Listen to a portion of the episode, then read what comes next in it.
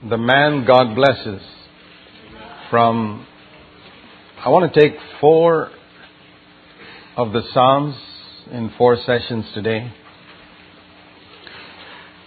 The Psalms and the Proverbs are books you find in the middle of the Bible, and they basically deal with two themes. A number of the Psalms deal with the contrast between the righteous person and the wicked person. And um, Proverbs, almost the whole book, deals with the contrast between the foolish person and the wise person. So we begin with Psalm 1.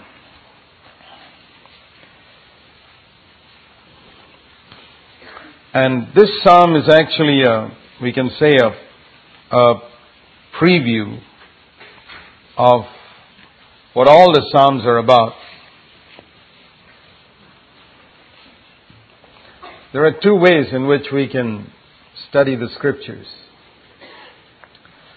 One is by studying topics. You take a particular subject like faith or grace or sin or righteousness or love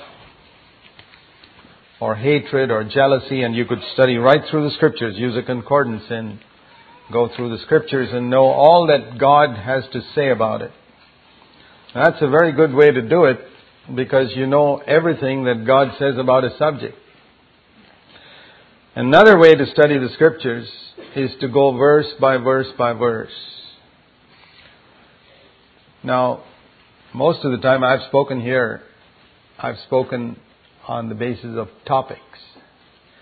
But today I want to go verse by verse through Psalm 1 in this session. It begins with, How blessed is the man who does not walk in the counsel of the wicked, nor stand in the path of sinners, nor sit in the seat of scoffers. So it's speaking about a man who is blessed. That means a man who, whom God has blessed, and uh, it's got that word's got many meanings.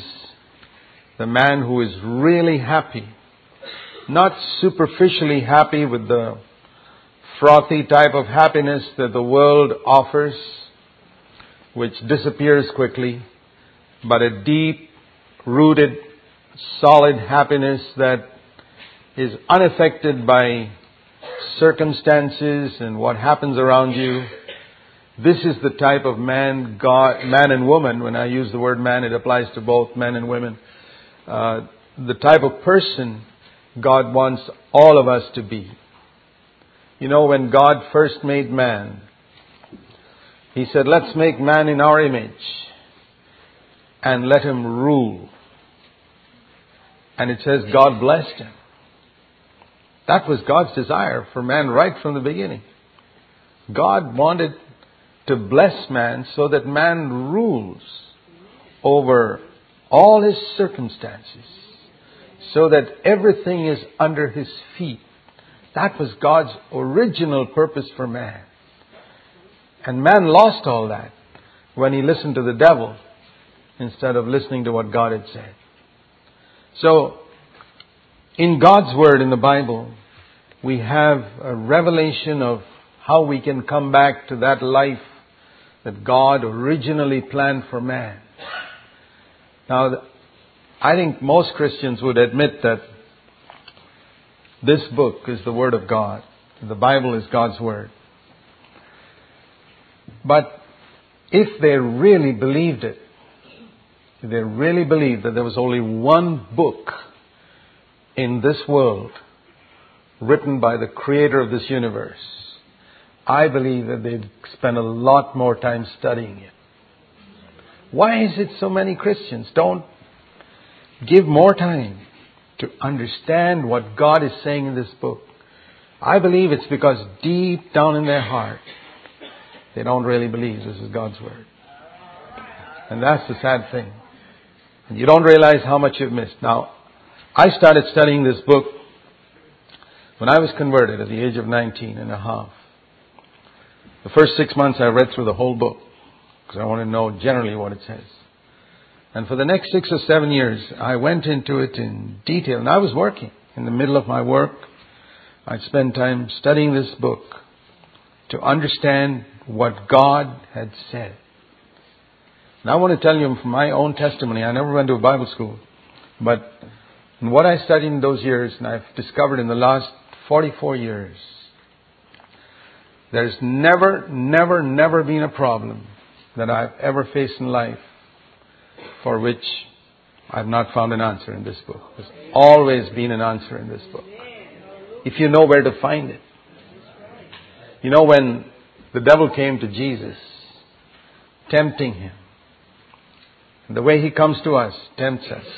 Every time, Jesus responded with a word from Scripture. He didn't give his own ideas.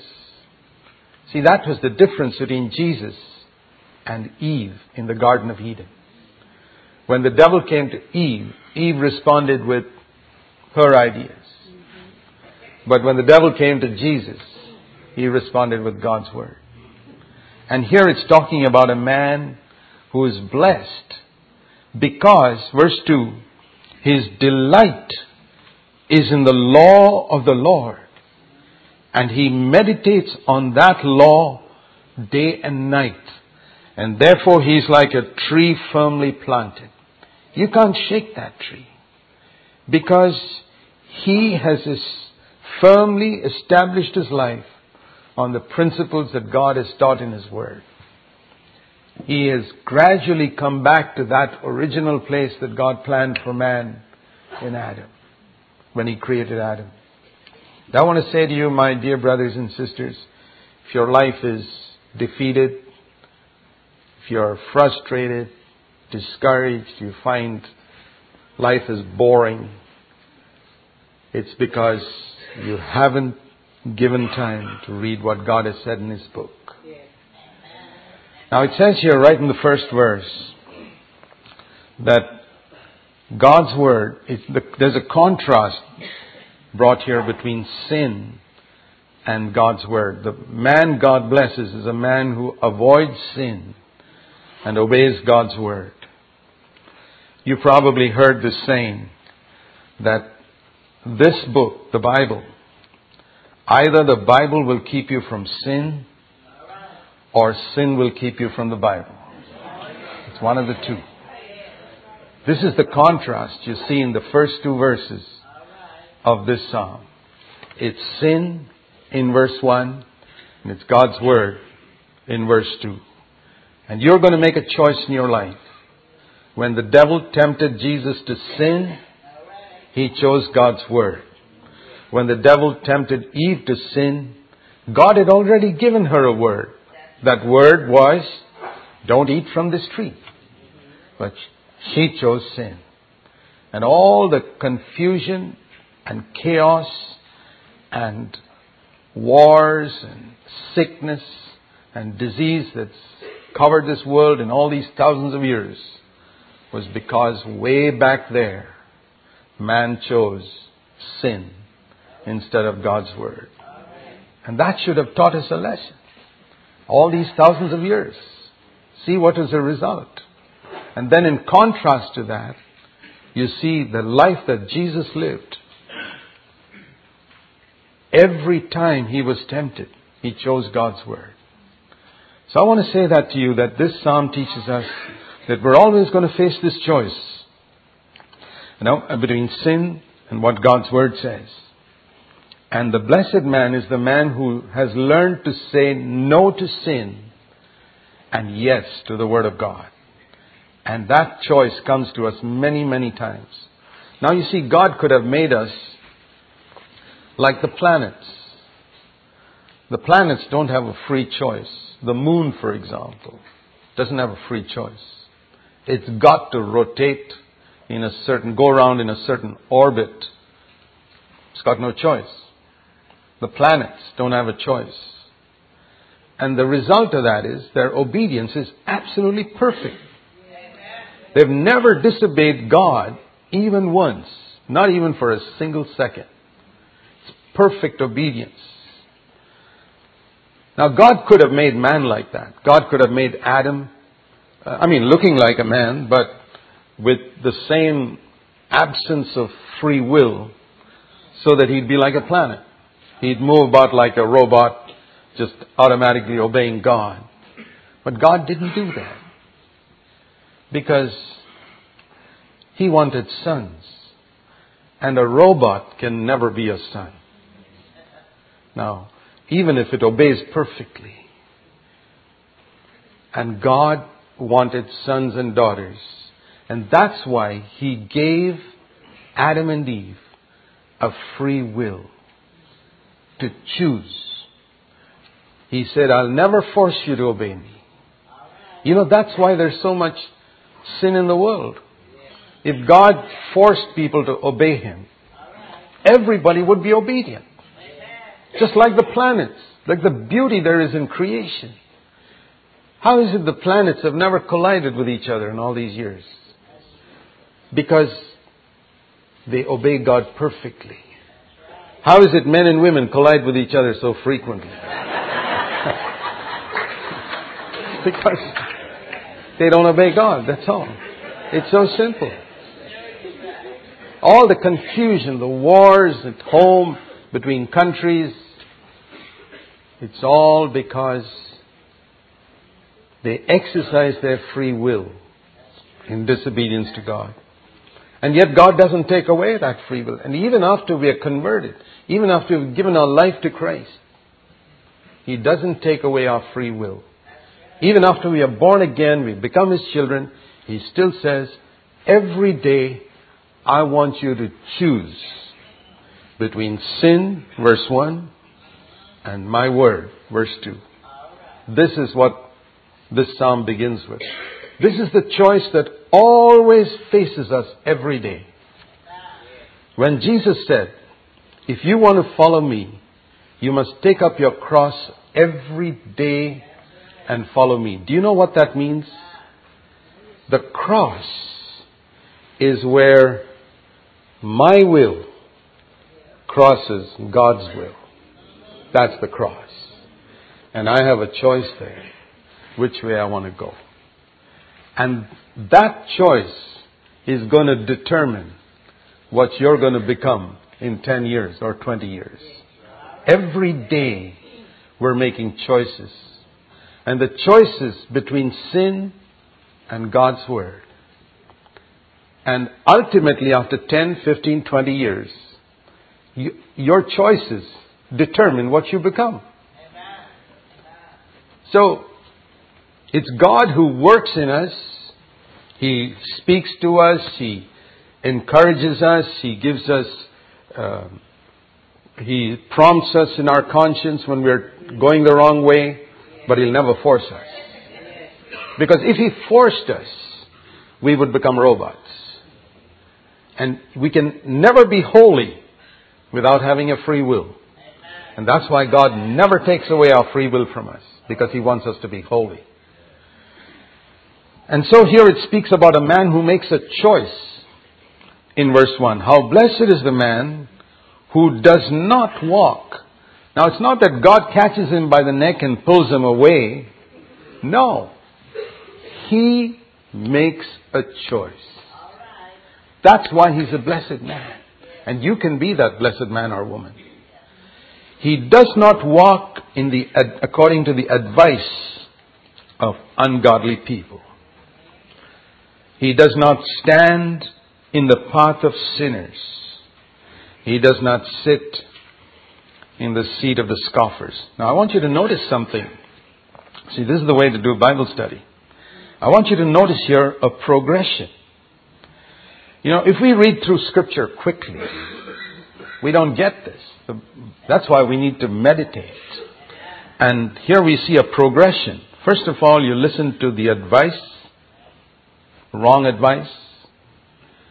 And then if you listen to that, you go the next step and go and stand where sinners are standing, and then you continue along that way, you finally sit down with them.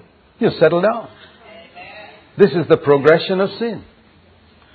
And the same way with the words used here. First of all, it speaks about the ungodly person. And that's the person who doesn't want God. I mean, he's not particularly wicked perhaps in that sense, but he doesn't want God. But then gradually, then it goes on to sinners, people who go on to sin. And then, that they do evil. And then the third word used there is scoffers.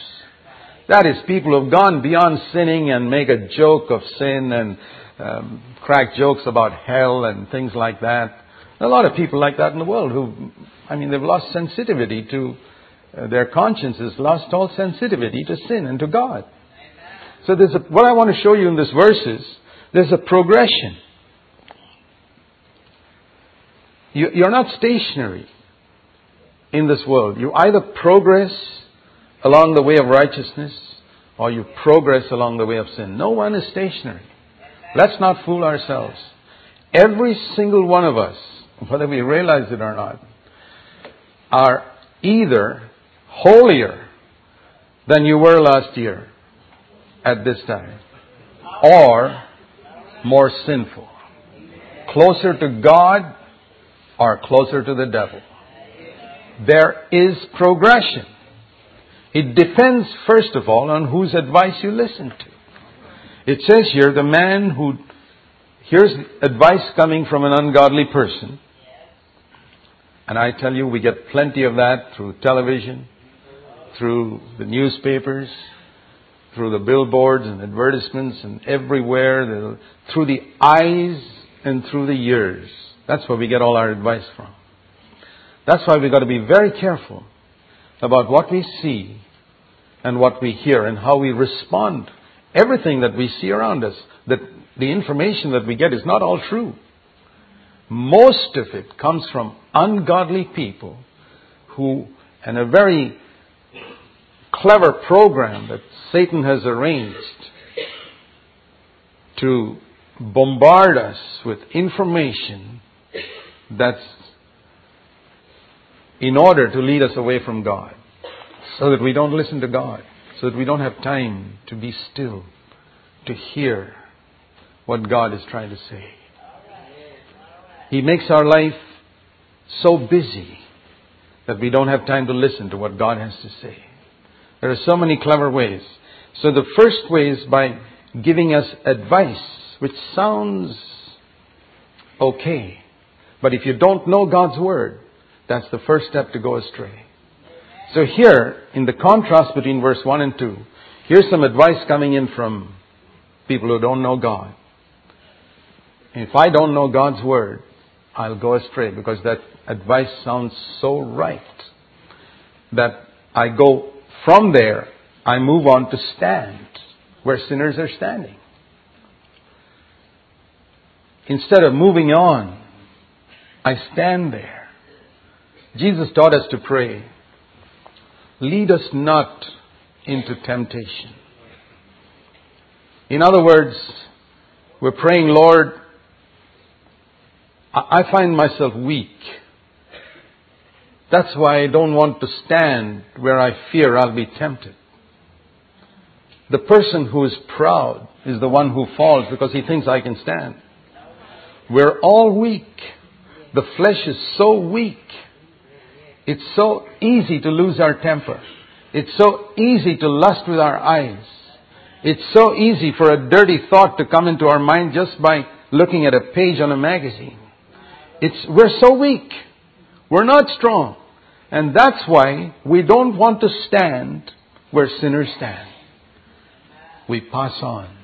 We move on. And if we don't go along that way of avoiding sin, we'll gradually sit down with the scoffers, people who make fun of God. Now, we go to verse 2 where it says, His delight is in the law of the Lord. In contrast to all this, here's a person who's avoiding, who said no to sin, no to all this advice that comes from ungodly people, and he doesn't want to stand where sinners stand. he doesn't want to sit with the scoffers. But you remember what Jesus said about a man who had a demon inside him and who cast it out and he kept his house empty, clean and empty. Seven other demons came and occupied it. What Jesus was saying there was that when you cleanse out evil from your life, don't keep that heart empty. Fill it with something good. Otherwise, your latter condition will be worse than what it was in the beginning. So that's what, what we read here. That when we get rid of these sinful things which we are avoiding, this heart must not be kept empty. It must be filled. And it says here, with God's Word. His delight is in the law of the Lord. In Peter's letter, he says, as newborn babes, that means when we are born again, he uses the example of a newborn baby crying out for milk. In 1 Peter chapter 2, he says, as newborn babes desire the sincere milk of the Word of God. God's Word is compared to milk.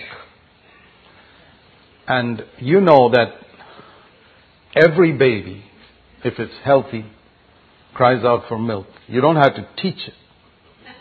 It, it automatically cries out for milk. In fact, that's one of the first things um, a doctor looks for when a baby is born. Is it crying or not? And if a baby comes out all calm and quiet and something's wrong. It's, it cries out for milk. It's thirsty.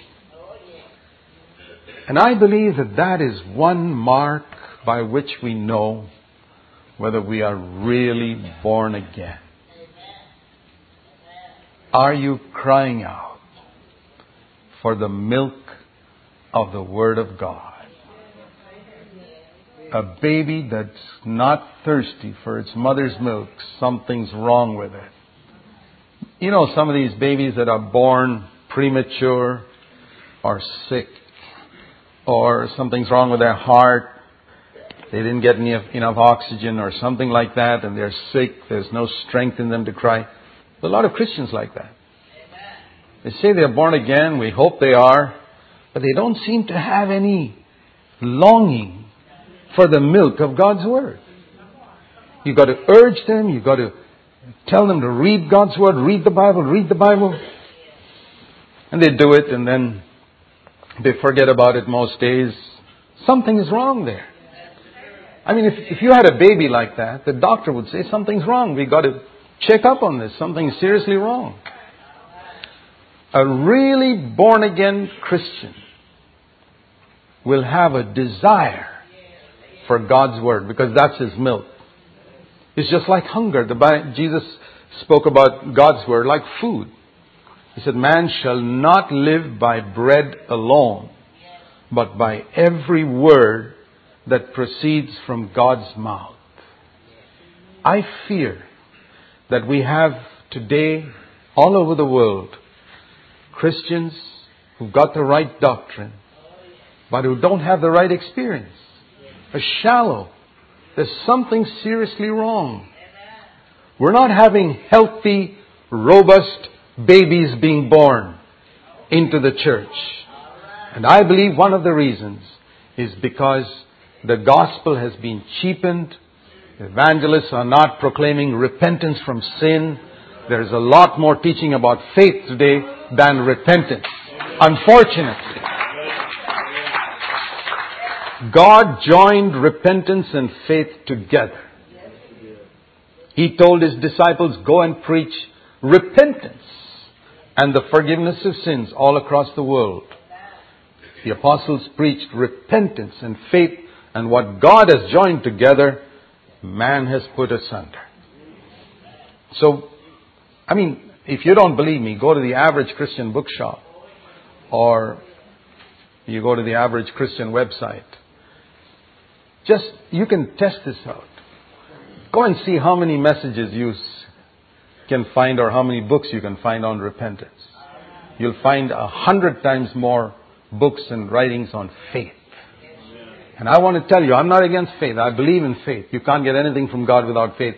But if you try to have faith without repentance, you're going to be a very shallow Christian. You'll be this type of sick, premature baby that has always got to be kept in the incubator and never seems to be fully fit to live. Now, I'm not saying that to condemn anybody, but I'm just saying that to encourage you to be a healthy child. His delight is in the law of the Lord. That means uh, he thinks of God's word like ice cream. Boy, God's word. you know what delight means. Now I'll tell you honestly, that's how it was for me when I was born again 44 years ago. I mean, nobody had to tell me to go into God's Word. I just lapped it up wherever I, whenever I got a chance. I found God had done something in me. I hope He's done that in you. This is the only thing that'll make you a strong, robust, muscular Christian who, who's, you can spend your life on earth in a way that will count for God so that you have no regret when you come to the end of your life. His delight is in the law of the Lord. You know, I've seen in India, I live in India, people who, whose delight is in making money, business people. And you know how they are? They work in their stores and their shops from morning till night. They are always thinking of ways to make more money. I suppose when they at night when they dream, they dream about how to make more money. And and I say, Lord, that man is so devoted to his God, money. And I'm not as devoted to my God. Shame on me. I must be more devoted to the true God than that man is devoted to his false God.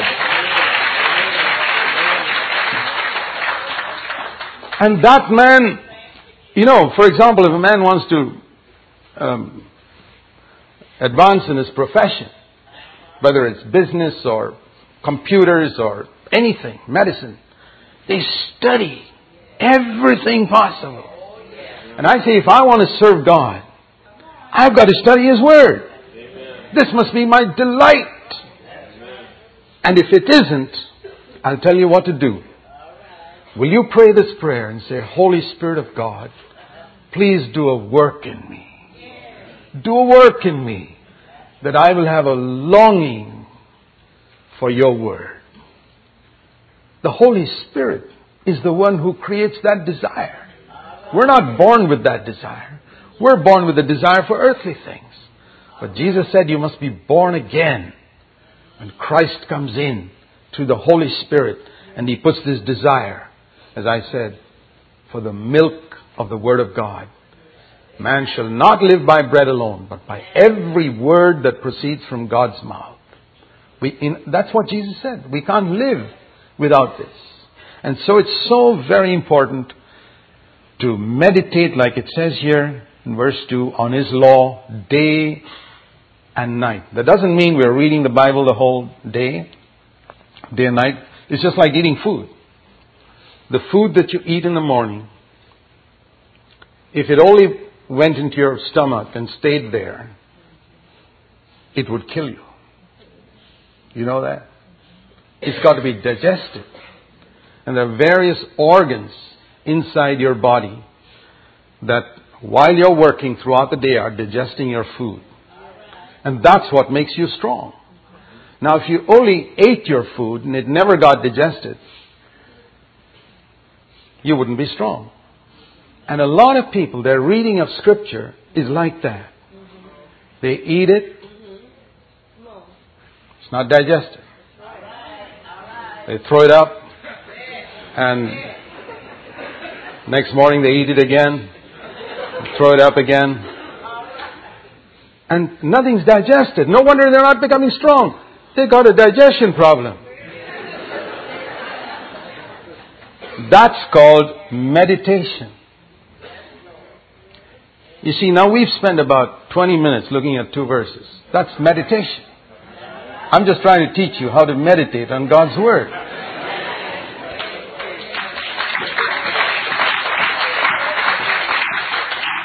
And I hope it'll permanently change the way you study God's Word from today onwards.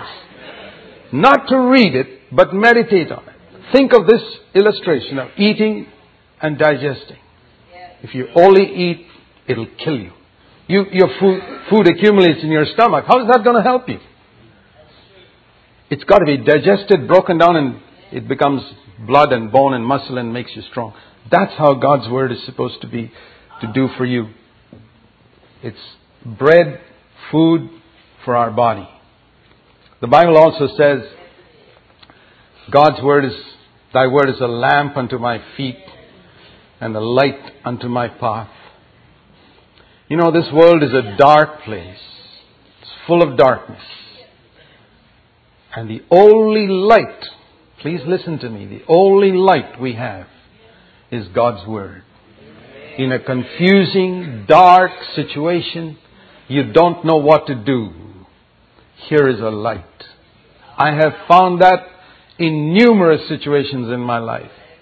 And it doesn't matter where you live or what circumstance. There is an answer here for every situation we can ever find ourselves in at any time in our life. A lamp to our feet and a light to our path to give us guidance. The Bible also says that this word is a sword. The sword of the Holy Spirit with which we can fight the devil. Whenever the devil comes to us, like Jesus spoke a word to him, and it says the devil left him. He didn't just quote any verse, he quoted an appropriate verse. That's the point. When the devil came to him with a temptation concerning food, Jesus quoted a word from Scripture concerning food. When the devil tempted him to commit suicide by jumping off the temple, top of the temple, Jesus quoted a verse appropriate to that saying, You shall not tempt the Lord your God. There was an appropriate word when the devil came to him and said, I'll give you all this world, the glory of this world, if you'll fall down and worship me. Jesus quoted another verse from Scripture. You shall only worship the Lord your God. We're not supposed to worship you or this world. So, how did Jesus have that verse to give to the devil? It's because right from the time he was a child, he had heard, memorized, and remember, he didn't have a Bible like we have. He could only hear it when he went to the synagogue during the week and listen and listen and listen, absorbed it, and by the time he was 12 years old, he knew the whole scriptures. That's amazing. It all depends on how interested we are. You know how a person can be interested in sports, for example and he knows the names of all the great football players or baseball players or basketball players and all their scores for so many 20, 30 years and the records they broke and all that. Now, how do they remember all that? I don't know any of those things. It's because I don't have the interest that they have. Now, it's all a matter of interest. Don't you think that knowing some of these scriptures would help you a little more than knowing all those records of all those sports players.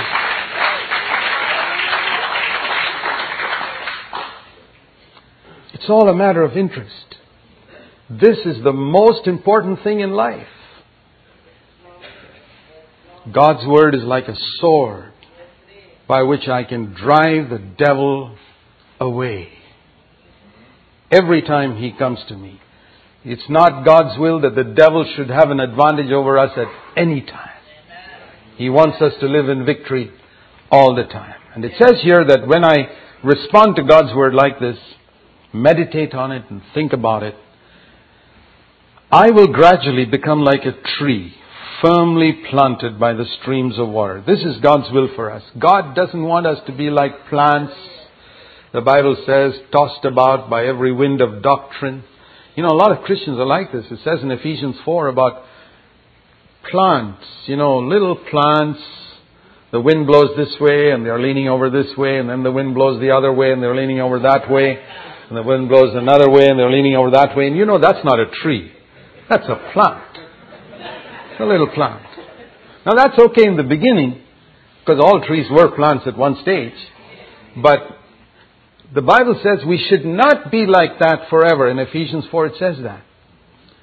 That means one day you hear some new doctrine somebody comes along with on television or something like that, and you're sure. You say, this is it, boy, this is the great new truth we've got. And then somebody else comes along with some other truth another day, and we're leaning over this way, and we're tossed to and fro. And that's exactly what the devil wants to happen to you because you'll never be a solid Christian. You'll never be useful to God or to man throughout your life. You've got to learn, you've got to be solid. And how does that happen? Say no to the advice of the ungodly. Meditate on God's Word. Don't swallow everything that you hear from a preacher. You know, in the, I don't have time to show it to you, but there's a verse in Acts chapter 17 which says that Paul went to a place called Berea. And in Berea, it says there were some very noble Christians. And you know why they were called noble? Because when the apostle Paul preached, they went home and searched the scriptures to see whether Paul was preaching according to scripture. That's wonderful. That the greatest preacher in the world comes and you say, God bless you, brother. We'd like to check up this week to see whether you spoke according to Scripture, and then we'll come back to you. see, they didn't have all have a Bible those days. We must never forget that. When Paul preached, he didn't have a Bible. The people who sat there didn't have Bibles either. And so they said, we've got to go back and check whether this man's speaking according to the Word of God. Now that's wonderful that even if the Apostle Paul came and preached here, you say, well, we've got to check whether he's speaking according to Scripture. You'll never go astray then. And you know, that's the reason why you never find Paul's letter to the Bereans in the Bible. you find Paul's letter to the Ephesians and the Colossians and the Galatians and the Thessalonians. Why? because they, he had to correct so many wrong doctrines that there was in all those places. He had to correct the Corinthians on speaking in tongues. He got to correct the Galatians on the law. He had to correct the Thessalonians about the second coming of Christ. Because they were just believing anything anybody said. But when he came to the Bereans, they never believed anything everybody said. They said, we check everything with the scriptures. And so they never went astray. It's wonderful. Like a tree.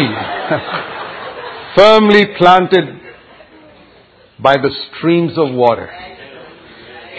The other day I was saying that right in the beginning of Scripture, you have God's Word.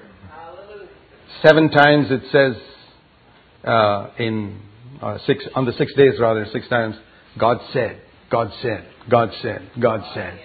That's how Scripture begins in Genesis chapter one. And every time God said, something happened. But it also says there that the Holy Spirit moved. This is this is, this is the balance we need in the Christian life. It's not all Holy Spirit.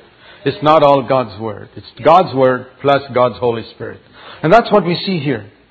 This meditation on God's Word makes you like a tree planted by the streams of water. And the streams of water is always a picture of the Holy Spirit. You know, otherwise you'll be a, a, a prisoner of the letter. And a lot of people like that. The Pharisees were like that. They studied, studied, studied, studied the scripture. They had no anointing, no, there was no freshness in their life. There was no touch of the Holy Spirit upon their life. There was something seriously uh, wrong, something missing. But if you can have the balance of God's Word and the fullness of the Holy Spirit, you're a well-rounded Christian. So that's what we see here, a tree planted by the streams of water. Because that tree needs the constant supply of water from the stream. And what's the result? It yields its fruit in season. That means for us in our, the application for us in our life is that according to our spiritual growth, we will yield fruit. You know, you don't expect a three year old to know as much as a 30 year old. A three year old knows so much, and a five year old, it's like different grades in school. There's a progression. According to the season of spiritual growth we are in, we produce fruit accordingly. But it is God's will that at every stage we are fruitful. Jesus once turned around to his disciples and said, I have chosen you and ordained you that you should go and bring forth fruit. It's not God's will that we should be fruitless. We have to be fruitful. It's God's will that your life should be useful and fruitful before you leave this earth, before Jesus comes again. Don't be satisfied with a life that just drifts along like a piece of wood on the ocean, just glows around here and there, doesn't know where it's going to finally end up. We're not to be like that. We got to be fruitful on this earth. Our life has got to accomplish something for God before Jesus comes again. And for that, I need to meditate on God's Word. I need to be planted by the streams of water. Fruit refers to my character and my usefulness in blessing other people. And it also says here, its leaf does not wither. Leaf refers to the external forms of religion. Fruit refers to the inner character. The external forms are things like Bible reading, coming to meetings, prayer meetings, fasting, giving, many things. These are external forms. It's not as important as fruit, but every tree has got leaves as well, and its leaf never withers. Leaf is always green. And then, when we're like that, this is this wonderful verse it says here, this blessed man in verse 3, whatever he does, he prospers. There's a blessing about the way he does everything. It's wonderful to be a Christian like that. It's not just spiritually in our secular job there's a blessing upon our life. We're a blessing to people. We prosper. It's not God's will that we should be defeated and spiritually sick. Now, when I say prosper, I'm not talking about making a lot of money. When John the Apostle speaks about prosperity in the third epistle of John, he says, I wish you prosper like your soul prospers. Our soul has to prosper first.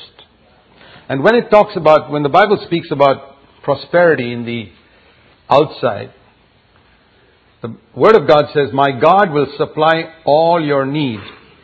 Now, what that means is that it doesn't mean that I have a lot of money, but it means that God meets all my need. Now, who is the richest person in the universe? That's God. But he doesn't have a wallet. He doesn't have a bank account. He, there are a lot of things that rich people have which he doesn't have. But he has everything that he needs. And that's how Jesus was. I believe Jesus walked on this earth to demonstrate how a man should live. He wasn't a very rich man by worldly standards, but he never lacked anything. And I want to say that that is God's will. That if you seek God's kingdom first, all the other things needed. Needed. Not all that we want, but all that we need will be added to us. And I believe that's the meaning of prosperity. And then we go on to verse 4. it says the wicked. Now we have, now this is the blessed man in verses 1 to 3. This is the man whom God is blessing. And he says in contrast to that, you have another type of person whom the Bible calls wicked. Now the wicked person is not like this. In other words, all that we considered till now, the wicked person is not interested in all this. So we can go through all those three verses that we just considered. When it says here, the wicked are not so, we could say, well, we go back to verse 1, that means the wicked man listens to the advice of the ungodly. He stands where the sinners are standing and gets tempted unnecessarily. And he ends up sitting with the scoffers. And the wicked man does not have a delight in the law of the Lord, verse 2. And he does not have any interest in meditating on that, on God's word day or night. And so, he's not like a tree planted firmly by the water. What is he like then? It says here, he is like the chaff, verse 4. Chaff is something that just gets blown away by the wind in no time at all.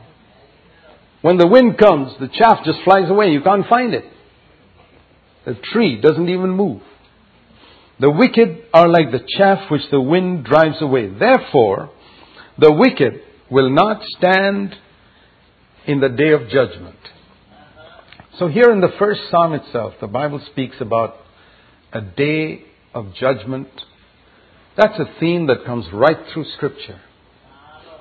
There is a final day when God is going to judge all people. There are a lot of people who have got away with a lot of things on this earth. They didn't get properly judged. And they've escaped a lot of crooks, a lot of dictators who've done a lot of evil. And, but they haven't escaped because the, the final judgment hasn't taken place yet. It's going to come. The Bible says that a day is coming when we're going to give an account to God for every single thing that we have ever done. And it says in that day, the person who has neglected all these things mentioned in verses 1 to 3 will not be able to stand. He'll want to run away. The Bible speaks about him crying out to the rocks and the hills to cover him from the wrath of God that's going to come upon the world in that day. Now, there's not much preaching about the day of judgment and hell nowadays. It's not very popular. But uh, I've, I've always preached on it. I preached on it when I started preaching 40 years ago, and I still preach on it. For one reason because the one who preached about it the most was Jesus Christ. Jesus Christ came from heaven. He knew the reality of hell, and he preached about it all the time. He warned the people about it. He said there is an eternal hell where people will go if they don't turn from sin. Now that's not the best reason to avoid sin. I mean, the best reason to avoid sin is the way I'd avoid sickness, because I don't like it. It's destroying me. I hate sickness and so I hate sin. But, well, if you don't avoid it for that reason, at least avoid it because it'll take you to hell. And that's the second best reason to avoid sin. But that, that's true. There is a hell. There is an eternal judgment. The Bible says it's appointed unto men once to die, and after this the judgment. A judgment for every single thing that we have ever done in our life.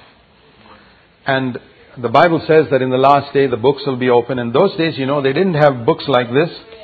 The books were like scrolls. Maybe you've seen these pictures of scrolls where you used to roll it up. And the closest we can think of that is like a videotape. Say, in our memory, we could say there's a little videotape running. It's been running from the day we were born. It's recorded everything that other people don't know about your life. That people who've lived with you for 50 years don't know about your past life. It's all there on the videotape. And in the day of judgment, God just presses the rewind button and, and, and the play button. And right from day one of your life, everything is going to be on the screen. Every word, every thought, every action, every attitude that you had to others, every motive with which you did things. It's all going to be there. And the Bible says that we're all going to be judged according to the things that we did. Now, there are a lot of things there we wouldn't want other people to see. In all of our lives.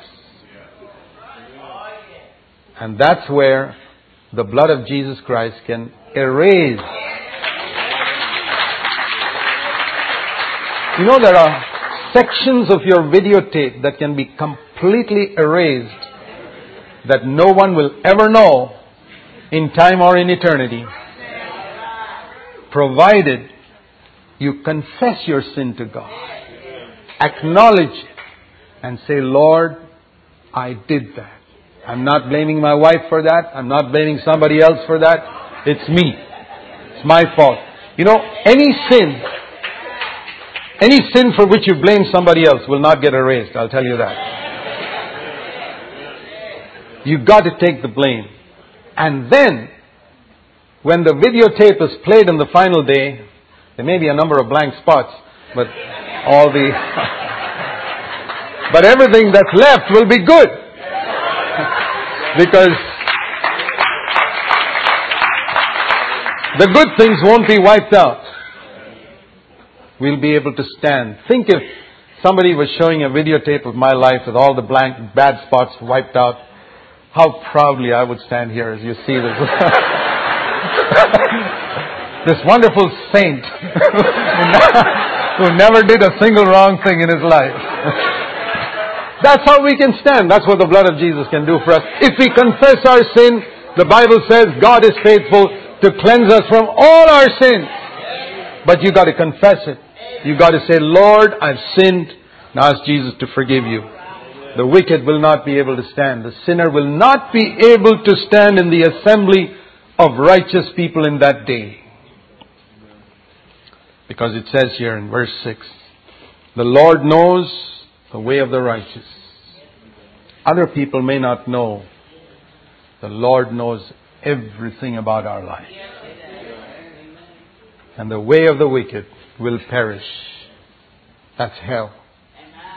When it says the way of the wicked will perish, it's talking about an eternal hell where the worm never dies, where the fire is never quenched, where Jesus spoke about a rich man. By the way, that was not a parable, the story of the rich man and Lazarus. That was a true story where the rich man was burning in hell because he had not turned from his sin in his earthly life. The man who lives in verses 1, and 1 to 3 is really a blessed man. He may not be very rich, but he's blessed. That's what God invites you to be today. Amen. You are invited to visit our website on the internet at www.cfcindia.com. That is www.cfcindia.com and at poonen.org forward slash Zac. That is P O O N E N dot O R G forward slash Z A C for video messages audio messages, and books by Zac Poonen that can all be downloaded freely. Our mailing address is Christian Fellowship Center, 40 DaCosta Square, Bangalore 560084, India. If you would like to receive a weekly message by Zac Poonen by email, please send us your email address to cfclit at touchtelindia.net. That is cfclit at t o u c h t e l i n d i a dot net. The Lord bless you richly.